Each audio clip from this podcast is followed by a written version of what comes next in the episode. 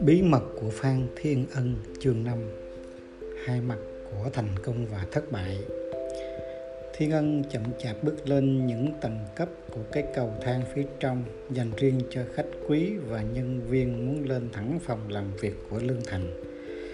Tầng lầu nằm trong một ngày nóng bức có thể làm người leo thấm mệt, nhưng Thiên Ân không mệt với những bậc thang, mà mệt với những ý nghĩ và mưu tính trong đầu.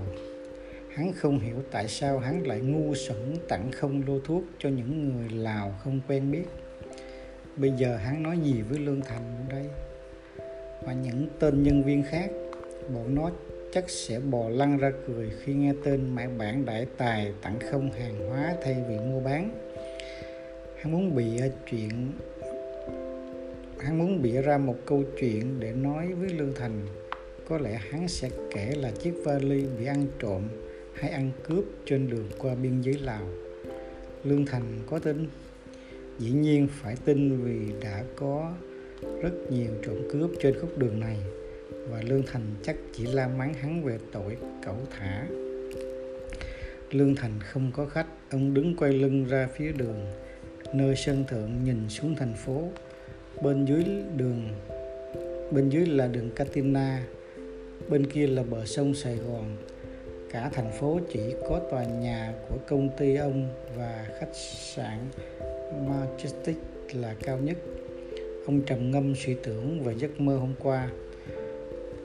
Ông mơ thấy mình đang khiêng một cái rương nặng trĩu, cái rương mà ông vẫn giữ kín từ bao lâu nay dưới tầng hầm căn nhà riêng của ông không mệt nhoài. Người đẩy cái rương lên một con dốc thật cao dẫn đến đỉnh núi. Sau bao nhiêu cố gắng, ông đem được nó lên đỉnh. Từ trên trời, bỗng nhiên sao động, những đám mây và gió bão chợt nổi lên. Ông lo sợ tìm chỗ trú ẩn. Ông vừa buông chiếc rương ra để chạy, thì chiếc rương tụt dốc lăn xuống phía dưới một con đại bàng từ đâu bay đến, dùng cái mỏ ngàn cân cắp chiếc rương rồi bay lên cao. Ông tiếp tục chạy và chạy, cho đến khi một hang núi lạ. Nơi đó có cả trăm người thượng đang nhảy múa nô đùa. Họ vây quanh ông mời nhảy và uống rượu. Ông dạt họ qua một bên, bước khỏi đám đông thì thấy một thanh niên trẻ đang ngồi uống rượu một mình ở một góc tối. Dưới chân hắn là chiếc rương mà con đại bàng đã cắp bay đi. Ông tới gần thì nhận ra chàng thanh niên đó là thằng thiên ân, ông chợt tỉnh giấc và không sao ngủ lại được. Giấc mơ là một nỗi ám ảnh suốt ngày hôm nay. Ông tiếp khách lấy lệ chứ trong tâm trí chiếc rương và thiên ân là đề tài thường trực một tiếng động phía sau, ông quay lại thì thấy thiên ân đang đứng đợi. Mày mới về đó hả? Ngồi xuống đây, kể cho tao nghe mọi chuyện. Mày không xách cái vali về, có nghĩa là mày đã bán hết hàng. Đáng khen. Uống ly trà này rồi nói chuyện. Đêm qua ta cũng nằm mơ thấy có chuyện hơi lạ kỳ. Lương thành dựa ngựa trên chiếc ghế rộng lưu đãng nghe thiên ân kể lại câu chuyện dài của hắn. Từ những từ chối nhẹ nhàng đến những chửi bới la mắng hắn phải chịu đựng từ Pleiku đến Paxe ông gật gù và mỉm cười khi nghe chuyện tên lính Pháp chĩa súng vào đầu hắn dọa bắn hắn.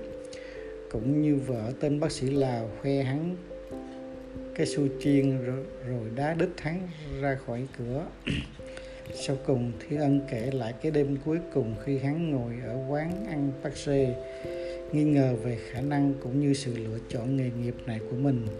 Lương thành thêm vào câu chuyện hỏi nhẹ, mày kể hết cho tao nghe về những gì chạy qua trí óc mày khi mày ngồi đó tuổi thân và đau nhục cho mày?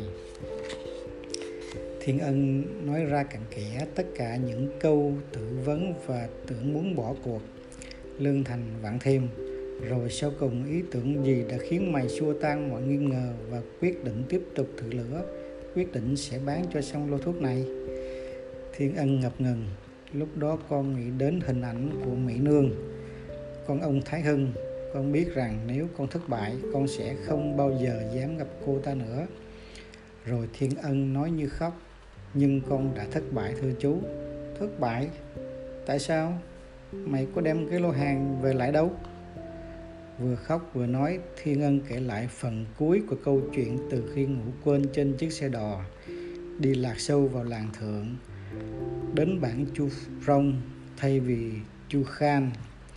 Khi gặp bà nữ tu người Pháp với hơn 300 bệnh nhân, Lương Thành thừa người suy nghĩ. Miệng ông miếm lại, nhưng trên nét mặt vẫn có vẻ hóm hỉnh ông nhớ lại từng chi tiết giấc mơ đêm qua của ông. Thiên ân bận lau nước mắt nên không để ý đến thái độ của lương thành. Hắn cúi gầm mặt trong xấu hổ và sợ hãi, chờ cơn giận dữ của lương thành khi hắn nói đến việc hắn tặng nguyên vali, lô thuốc cho bà nữ tu.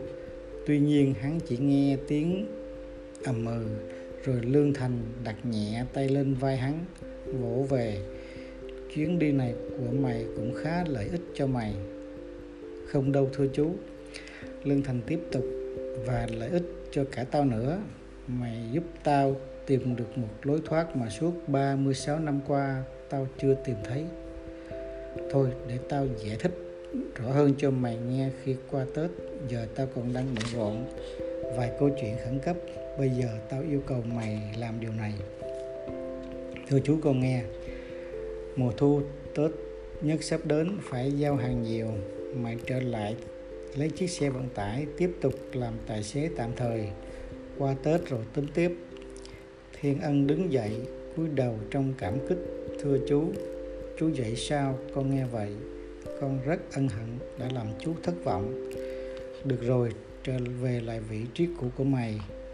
Qua tết gặp tao, thiên ân bước ra khỏi phòng, bước chân nhẹ như bay khác hẳn vài giờ trước khi hắn chậm chạp nặng nề bước vào căn phòng này.